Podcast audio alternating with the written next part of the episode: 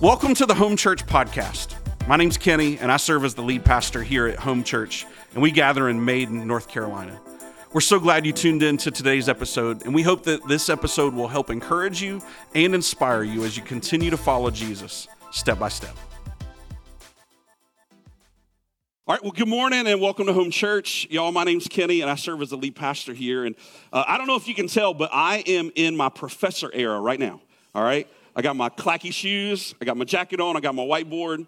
And if you're over 40 and you're like, what is he talking about? Don't worry, I have some cultural references for you a little later that you'll get that the young kids won't get. So, um, listen, one of the things that happens to me often is I get to engage in a, a lot of conversations with people uh, in our community, in our church. And one of the consistent conversations that I have with people uh, ends up around this idea that they are typically walking in a difficult season or they're uh, maybe just starting to step into an awareness that things aren't going so great in their life. And consistently inside of that conversation that I have with people, one of the things that always comes up that they always say to me is, Man, I need to get my family back in church. Uh, it, it's just a, a, thing that happens all the time that I hear as, as I'm navigating me- meeting with people because around the idea that oftentimes they have this concept, especially parents, they say, Well, I, want to make sure my kids are raised in the right way. I want to make sure that my family has a good example. I want to try to make sure that my family is in the right environments. And I, I just want to say, like, man, that's an awesome and a, a notable and a noble kind of thing. But it's just one of the things that I see oftentimes. Because here, here's the thing I need you to see because there is, there is a weight, I think, inherently on us, whether you know it or not. There is a weight on us and something kind of built into our bones, built into our DNA as humans, something that is just kind of natural for us that we, we, we pass things on from generation to generation where we have wisdom and information and experiences that we want to continue to pass on.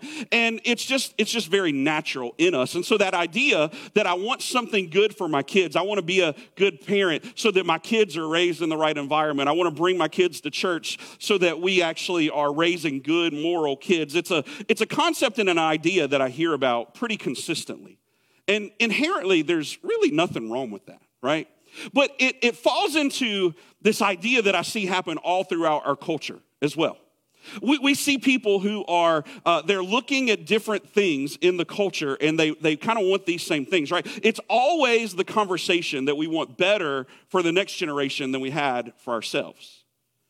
Right? You, you've seen this play out. We, we've seen this. This happens even when we talk about climate control right? I mean, pe- people are literally like, man, we've got to make sure that, man, we do and take care of the environment in a way now that our kids will have a better future. Politically, this is every, this is behind every single political ideology and slogan. People are like, I have the best idea and the best way to make sure that our kids and our country have a better future than what we've even had before, right? But this, this isn't just in those things, this is in our own lives as well. You do this, I don't know if you've recognized it, but you do this the way that you buy houses, the way that you buy cars, the way that you buy toys. A lot of that is around and rooted in this idea that I want better for my kids than I had. And we, we do this also with work as well. It's the reason that we work countless hours at jobs we hate or are unsatisfied in to make enough money under the guise that I want my kids to start out and to have better than I had. We, we just see it throughout all parts of our culture. This idea of generational connectivity and generational passing things down. And then when it all falls apart, and all of a sudden, we start to look at these things and we realize that politicians are corrupt. And we realize that drinking out of paper straws is the worst idea in the world. And even if the planet goes the heck in a handbasket, like, I, I don't really care. Am I, am I wrong? Okay, I didn't think so. I'm going to get an email. Pastor was political this morning. Well, you and your paper straws can go and enjoy yourself. That's why I don't even drink out of straws anymore because I'm afraid I'm going to end up with a paper straw. It's the same reason that you stand before your boss, and in a lot of ways, you look at him uh, and you think that he is Audrey II from the Little Shop of Horrors. See, I'm, I'm trying to get my 40 and older year olds here. And you, yeah, and you look at Audrey, uh, your, your boss is Audrey, and you're like, what do you want from me, blood? Like, I got nothing else to give you, right? 40 year olds and above. Did I get you there? You good? You all, y'all tracking? Good, good, good. All right, cool. And if you missed it, that was a Taylor Swift reference earlier. Just, you know. Jeez. This is going off the rails. This is going off the rails. Thank God we're in the last week of the series. Anyways, all these things happen, and it leads us to a place of saying, man, I, I might better get my family in church. And, and what's interesting about that is, again, some of the, again, I, I just want you to understand, I'm not, I'm not railing on that idea, but I'm saying that it's typically our last resort, right? Like, can we, let's just be real for a moment. It's typically our last resort. When all of the world can't satisfy us, when all the vacations and all the money and all the cars and all the great jobs and all the dreams and the visions that we've had for our life come into reality and there's still an emptiness in us and a void and, and something that we look and we're like, yo, this ain't it. And, and I can't pass it ain't it on to my kids. Where is it? And there is, again, something in us, deep in our bones, that naturally in those moments gravitate us to the house of God. And so today, I, I want to talk to you in this last week of this series we've been in. I want to talk to you today about how our God is a generational God. Our God is a generational God. For the past six weeks, we've been walking and teaching through a, a series called This Is Our God. At the beginning of the year, we set out and we said that this year, one of the main focuses of this house is what's taught about from Jesus in Matthew chapter 7. Jesus teaches in Matthew chapter 7 that if you build your house on the solid rock, that though winds and, and storms and things will come and it will batter the house, that the house will stand because it's built on solid rock. But the house that's built on sand will inevitably fall and it will create chaos. We said that we wanted for you this year to build your house and to focus on building your house and your spiritual house on solid rock, and that we as a church body at this house we were going to refocus the things that we teach and we lead in to help build solid foundation around the rock. Jesus taught that the rock is the truth of who he is, the fact that he is Messiah, that he is God. And so we started this whole series around that concept around this is our God. And for six weeks, we've literally walked through and taught about who our God is. And today we're going to wrap this up around the idea that God is a generational God. So if you have your Bible, go ahead and join me in Genesis chapter 12. Uh, by the way, there are no notes in the app today, okay? Just so you know, there's no notes in the app because we only have these four verses. They're going to be on the screen. If you're watching online, we're going to throw it at my feet. But Genesis chapter 12 in verse 4, uh, excuse me, starting verse 1, we're going to get there in just a moment. But every week we've said that there are a few things that you need to know about God. That's kind of been the pattern that we've tried to give you some, some major handles to hold on to about knowing who God is. And so today I have two things that you need to know about God. So if you're taking notes, good news. You only have two things. Bad news is I got a whiteboard. and it's going to be real good. If you've never been here before, this, oh, this is a good sign. so, two things you need to know about God. Number one is this our God moves through families. Our generational God, He moves through families. So when, when we read the scripture that we're about to read, I need you to understand a little of the context and where it came from. So there's a, we actually sang about him earlier today. There's a, a man named Moses that God called to be the leader of the nation of Israel. And he ultimately led them out of captivity from Egypt into uh, moving towards freedom. And then they wandered for 40 years and did wild, crazy things. But uh, besides that, Moses was a leader. And so uh, Genesis is actually a book written by Moses. Moses took what was traditionally oral tradition. These are things, these are stories that are passed down orally from generation to generation. Moses took them and he took these stories and these ideas of who God is and these encounters that he had and he wrote them down. And so here we have Moses uh, looking back from the to the very beginning and helping us understand who God is. And he writes about God as a generational God. And, and the reality is here, we're going to pick up around the story of Abraham. But the truth is, is that God was a generational God all the way back from the beginning. We started our, our story around who God is uh, in the garden, around Adam and Eve, and then we saw that there was Cain and Abel, and then once one of the sons died, that we saw Seth, and then even in, in week three, I showed you how Seth was in the lineage all the way up to Jesus. Seth leads to some of the family members of Noah, and then after the flood, Noah, clearly things moved on from him. I mean, it the only family left on earth, right? So I want you to see that what Moses is trying to tell us here is that we have a God who's a generational God. And so this covenant, as Tyler preached about last week, our God is a covenant God. God makes a covenant with Abraham, and there from there, he makes this promise that for generations, he's going to he's going to bless them. I want you to see this. Genesis chapter 12, starting in verse 1. The Lord had said to Abram, that's uh, Abram's original name is, uh, we call him Abraham, but his original name was Abram. Go from your country, your people, and your father's household to, a, to the land I will show you. I will make you into a great nation, and I will bless you. This is it right here. He's saying that he's going to take Abraham and make him into a great nation. That means for generations, he's going to build out of Abraham his people and he blesses it. Verse 3 I will bless those who bless you, and whoever curses you, I will curse. And all peoples on earth will be blessed through you. It's important. How many people? Some? A lot? All of them. Okay? Verse 4 So Abram went as the Lord told him. See, here we, we, we start to see a little bit of the shifting of the narrative. Uh, we, we've been walking through and understanding who our God is, and now not, not only are we seeing Abraham as just a, a part of the story, we see Abraham as an active part in the story. We see Abraham taking this, this part that God's going to start not just to tell us about him, but going to start to use him. God places the replication of his love and purposes in and through generations. Want you to hear this.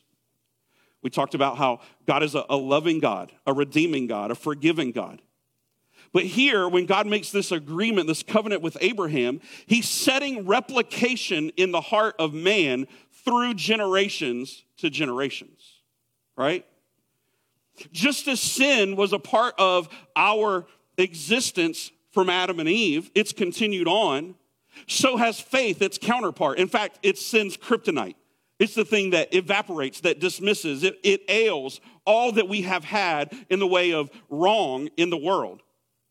Faith, faith in God.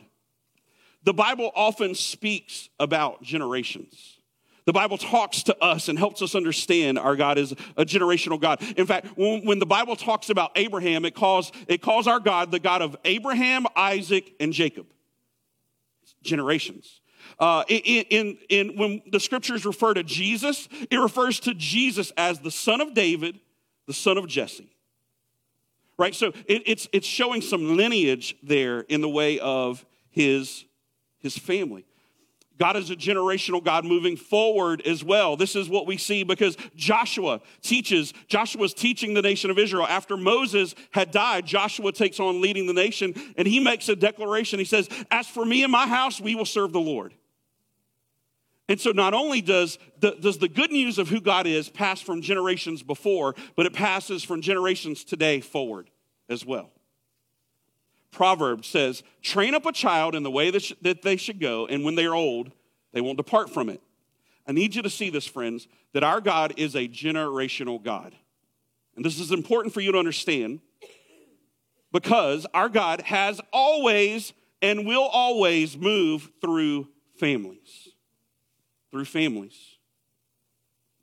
There's a reason that when things don't go well, that something deep within, us says, I need to get in God's presence. I need to get back to the house of God. I need to be around this. There's something in us. It shapes us, it challenges us, it does all these things. I want to be clear. I'm not saying that necessarily church is the answer. Church is a good thing, and, and we believe that God draws you to his house because he wants you to be in his presence. But church is, is really, it's the representation of God physically on this earth. right? This is where his gathered body of believers come together. It's where we become a bride together. It's important. That's why I'm always uh, shocked when Christians uh, talk about in the earth, they talk about how they don't need church. I got my Bible, I got my God, I don't need people. And friends, can I just tell you, that is not the pattern and the rhythm that God set in place from the very beginning. In fact, in Acts, he calls us to be as one people gathered together. It's critical, it's important. So here's, here's where I'm, I'm trying to get us to today. I need you to understand a few things, okay? I want to submit to you. And because I'm, I'm talking to mamas and dads, I'm talking to young people, I'm talking to single people. I need you to understand that the primary calling on your life is to take the faith in Jesus, the good news of Jesus, the faith in who God is, the solid rock, the things that we've been trying to teach. The primary calling on your life is to take it, to believe it, and to pass it. Now, there's lots of other things that you can and should do and are called to do in your life, but the primary calling on your life, the thing that every single one of us who become believers are called to do, is to take what we've been given and pass it along. It's what we've been given. There is a reason that when we chase after all of these things, it never satisfies us. Even when we take vacation, we seek sanctuary, and yet it seems to be depleting for us. We sang it earlier. Give me Jesus. You're the only thing that can satisfy me. Friends, I, have been in this place. I've been in this place of buying better cars and buying better houses and making more money and having the best of all the things in my life and still feeling unsatisfied. And of course, God's presence in my life. But one of the places that I have seen God speak to me the most, use me the most, encourage me the most, challenge me the most has been sitting in the house of God beside my brothers and sisters in Christ under the teaching of God's word and the power of the Holy Spirit working. So it's, you know, it kind of seems a little self serving up here for a pastor to maybe give us a hard time about not coming to church, but I want you to understand, man, I'm just like you. I, God just called me vocationally to stand up here and teach, but I'm just like you. I'm a follower of Jesus. I'm a husband. I'm a dad. Like I got, I got a job. I got bills. I got a house. Like I got, we are the same. And there are times in my life when, man, there are times in my life for sure that I've walked away from church. I've walked away from God. And inevitably, there's been a deep desire in me that when nothing else has satisfied me, the place I finally run back to is the house of God. Why? because I know that's where I can find God. But the interesting thing is, he never went anywhere. I ran. I ran.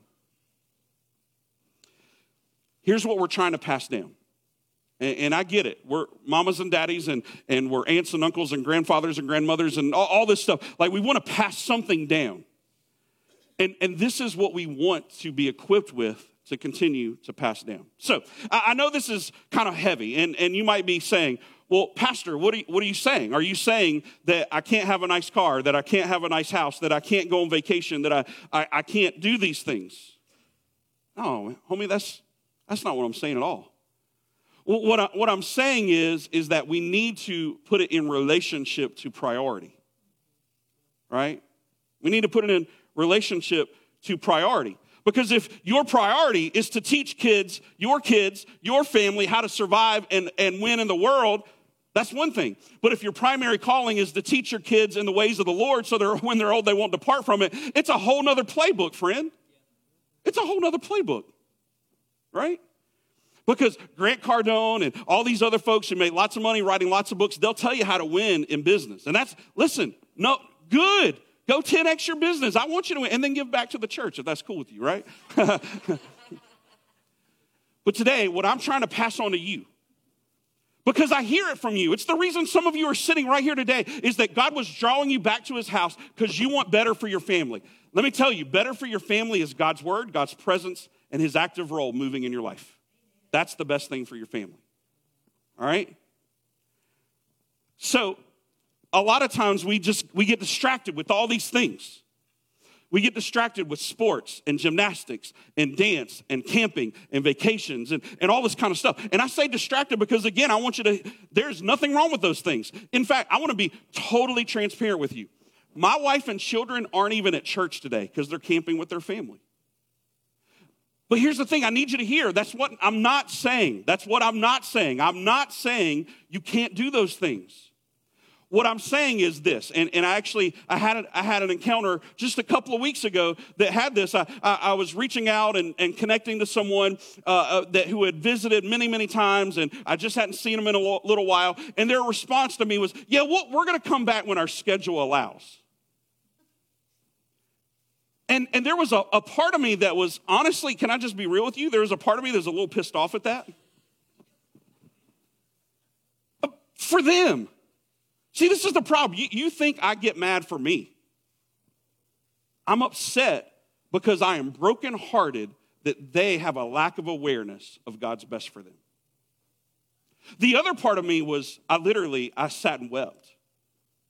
Because I knew in my heart like this is one of the things that God has called me me uniquely to. One of the reasons that we planted this church and named it Home Church was because I knew that the culture was crumbling, and the primary reason it was crumbling is because our houses are crumbling. We have no godly leadership in our houses to say, this is what we're gonna do, this is how we're gonna do it. No matter what else comes up in our life, this is who we are as a family. That's why it's called home church. It's why we say that the most important and intimate gathering of home church happens in your home, not here. This is good. We love it. Good singing today. Thank you, Keenan, right? You can clap for him. He's good. And my iPad went down, so just give me a minute. I'm gonna, gonna dump it.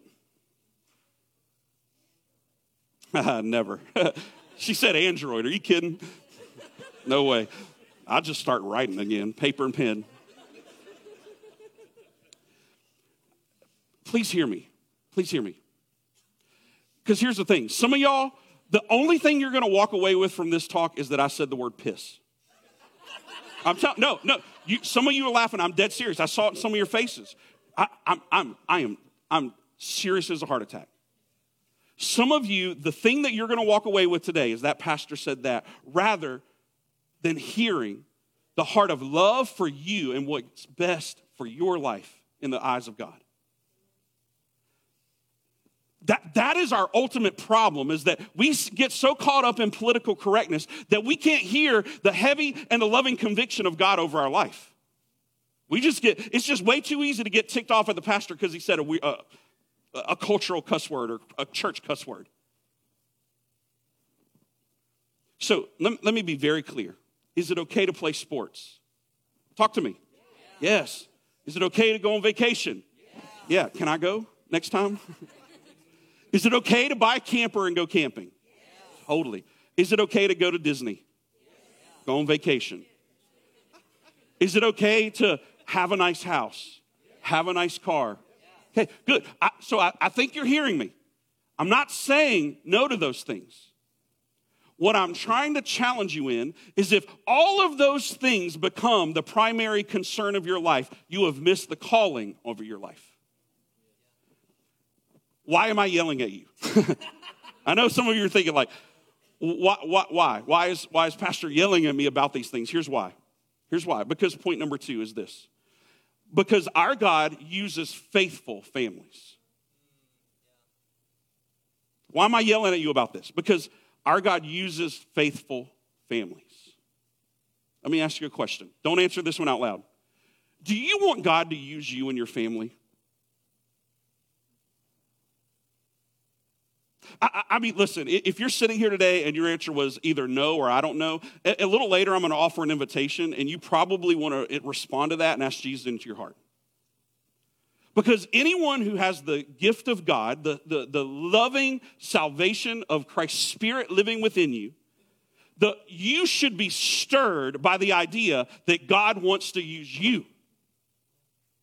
When you hear about how God has used Adam and Abraham and Moses and David and Jesus and so on and so forth in our fathers of our faith, there's something in us, I think, that God stirs up in us as believers. says, Me, me next.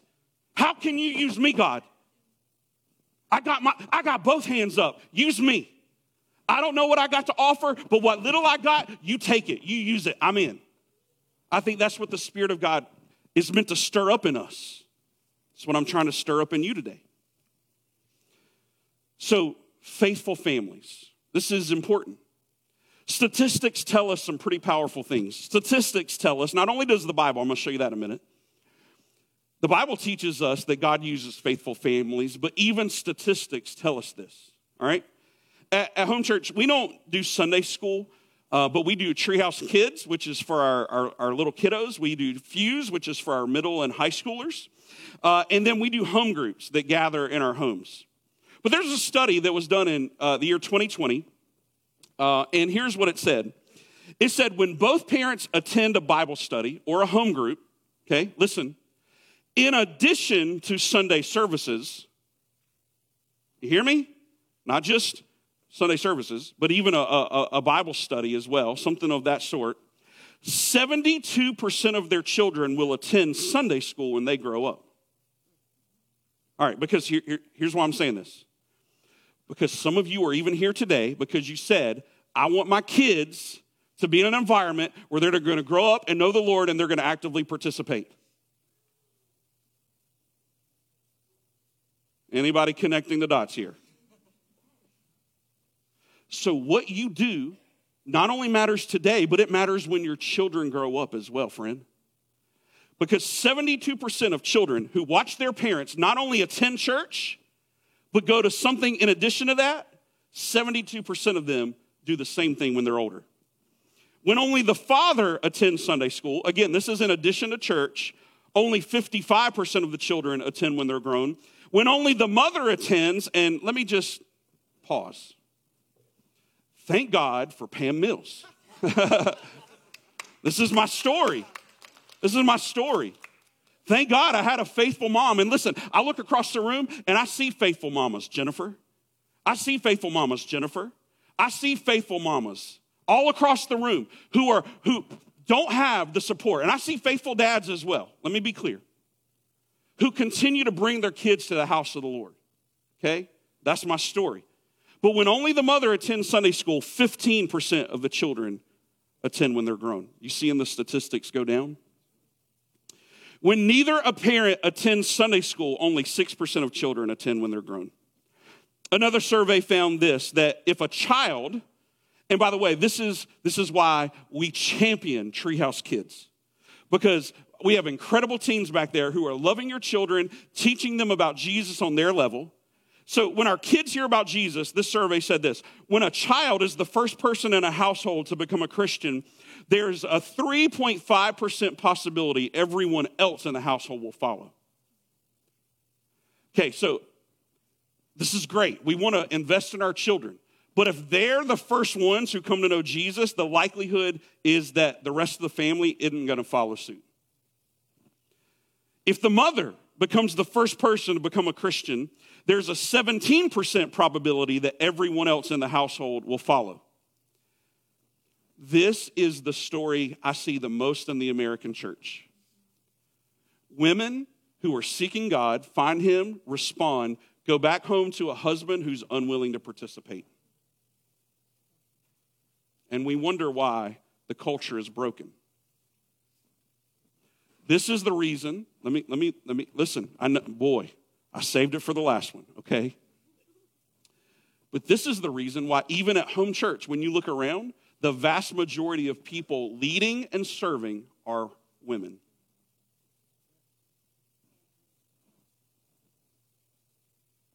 So, here's why this is critical. Because when the Father is first, hear this when the Father is first, men, Man, I, I tell my men's group this all the time. We have a calling on our life and a duty and a responsibility to lead. You might not like it, you might not be good at it, but homie, I don't care, and neither does the Bible. You are called to lead, especially in your house. When the father is first, there is a 93% probability that everyone else in the house will follow. You want to know how to fix our culture? Daddies, let's go. You want to know how to fix your family? Men, strap up. And listen, primary example right here. For many parts and many years in my marriage, Katie was the leader in our house. She was more spiritually mature. She knew her word better. She gave for several years. And then God did a stirring work in my heart. And, and, He moved me to understand that my calling, the calling over my life, was to lead in the house. And let me just tell you, it was awkward. And it's hard. And I tell our men's group this all the time like, there, there's probably nothing more difficult than to move from being led in your marriage to being the leader in your marriage. It's hard. But it is game changing for your family if you'll step into it. Game changing for your family. God moves through families, and God uses faithful families. I want to show you this one more time Genesis 12 and verse 1. The Lord had said to Abram, Go from your country, your people, and your father's household to a land I will show you.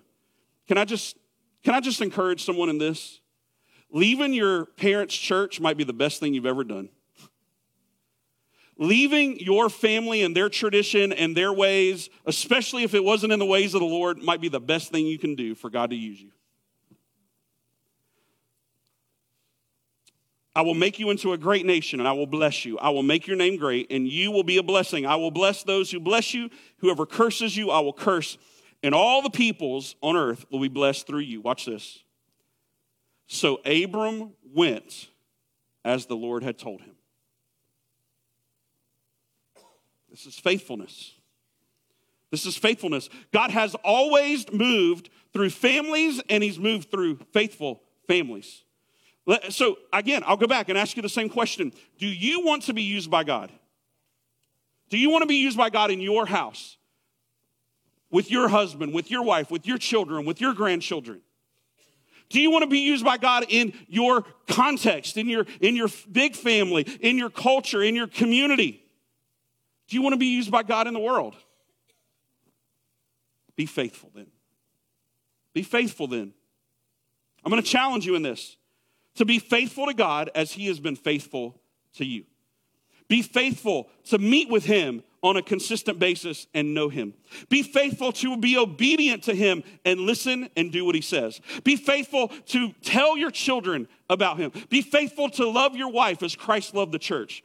Be faithful to submit and love your husband as He loves your wife, as He loves you, as Christ loves the church. Be faithful to be in God's house. Be faithful to bring your children and your family to God's house. Be faithful to be in community. Be faithful to show up to your home group. Be faithful to serve. Be faithful to give. You want to see God move through you? He will move through your family, and He will move through faithful families. That's how it's going to work. So here's what I want to do. I know you are thinking, man, he's got that whiteboard and we've been going for 45 minutes already. yeah, I know.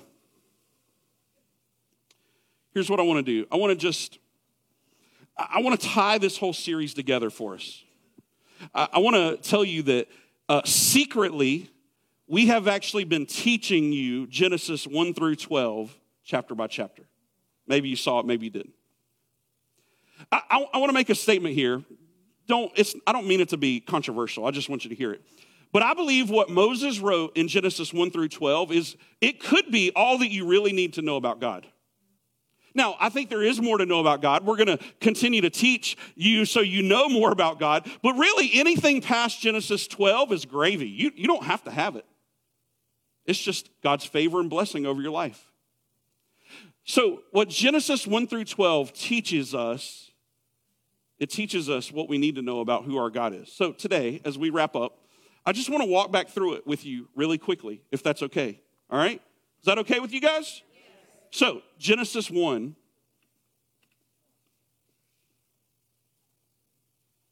Genesis 1, we learned that we have one true God, and he exists in three persons.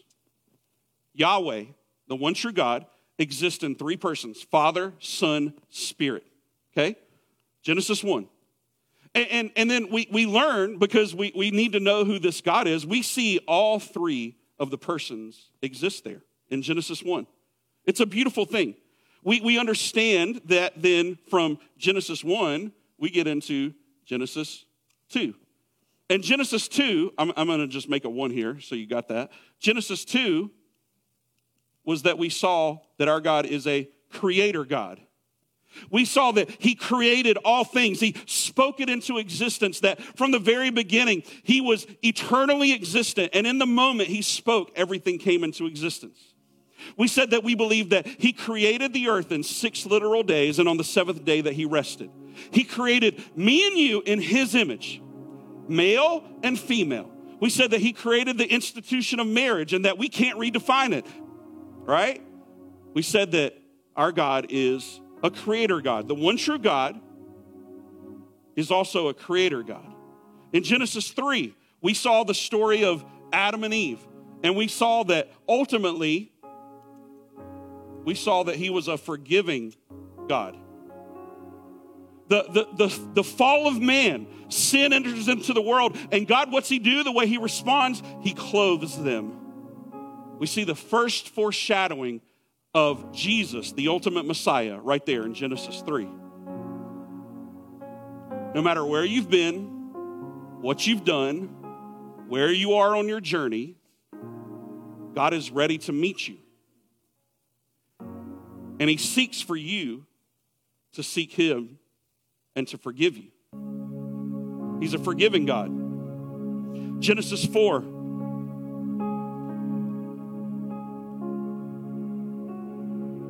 we saw that our God is a just God. We talked about how the world ain't fair, and we also saw that our God gives favor, and it ain't fair either. And we talked about how ultimately when we see our God in the in the true light, that we don't want fairness because fairness for me and you would be death in eternity for hell. But God justifies us. He makes us right and holy through his son Jesus. The way that He justifies us is through forgiveness, right? The way that He makes us right is when we put our trust in Jesus. Genesis 5. Kind of skipped ahead here. We did 5, 8, and 12. We kind of hit several of those things last week. And last week, Tyler talked to us about our God being a covenant God. That He is a promise maker and a promise keeper. That when He created all things from the very beginning, that He was always God and He always will be God and that from the beginning, what He created, He made a way to be in relationship to Him. And that even though we don't deserve it, He gives us the ability to be right with Him. And then He makes promises to us. And the ultimate promise showed up in the form of Christ Jesus, the new covenant, His blood covering our sins when we put our trust in Him. He's a covenant God. And then today,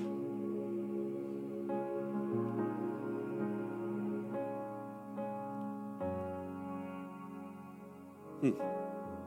Thank you, God. We see our God as a generational God.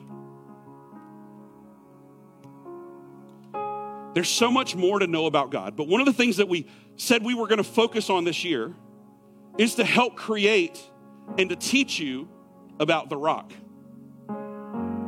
And for many of us, one of the reasons we're here is because of our God as a generational God. The fact that we had mamas and daddies who did try to raise us in the ways of the Lord, or we had mamas and daddies who did not do a good job and we wanted better than that. And from generation to generation to generation, God has been faithful to us, and He's been faithful to use faithful families. Friends, this, oh boy. This is the rock. This is the rock.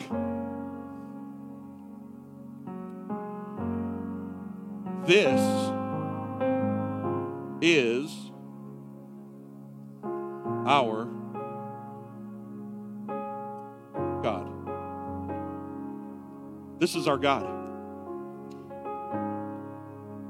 This is our God. This is, this is a, a picture of the rock that we're building our house on. This is a picture of the rock that we're building our lives on. This is a picture that we're building this house on. That this is our God. And no matter what questions you have, and you're going to have them, no matter what questions come in your life, and you're going to have them, this is who our God is. People might say, Where did we come from? Where, where did we come from? Well, we were created by a God, the one true God. We know him as Yahweh. He exists in three essence Father, Son, Spirit. He created all things, even though the world fell, because people will say, Why is the world so bad? Well, we did it, but He's given us a way to be forgiven. And even though we deserve death, hell, and the grave, through Christ Jesus being raised out of the grave, living again, ascended into heaven, we are able to be justified when we put our trust and our faith in Him and Him alone. It makes us right. And then our God makes us a promise. He's a covenant making and a covenant keeping God that from generation to generation to generation, He is the same God. For yesterday, today, and forever, He has not changed. He will not change. Friends, this is our God. This is our God. This is our God. No matter what you deal with, no matter what questions come up in your heart, no matter what questions the culture asks, this is the solid rock that we will build our houses on. This is our God. Thanks for listening to today's episode. If there's anything that we can do to serve you or come alongside of you in your journey, please reach out. You can reach us at hello at myhomechurch.cc.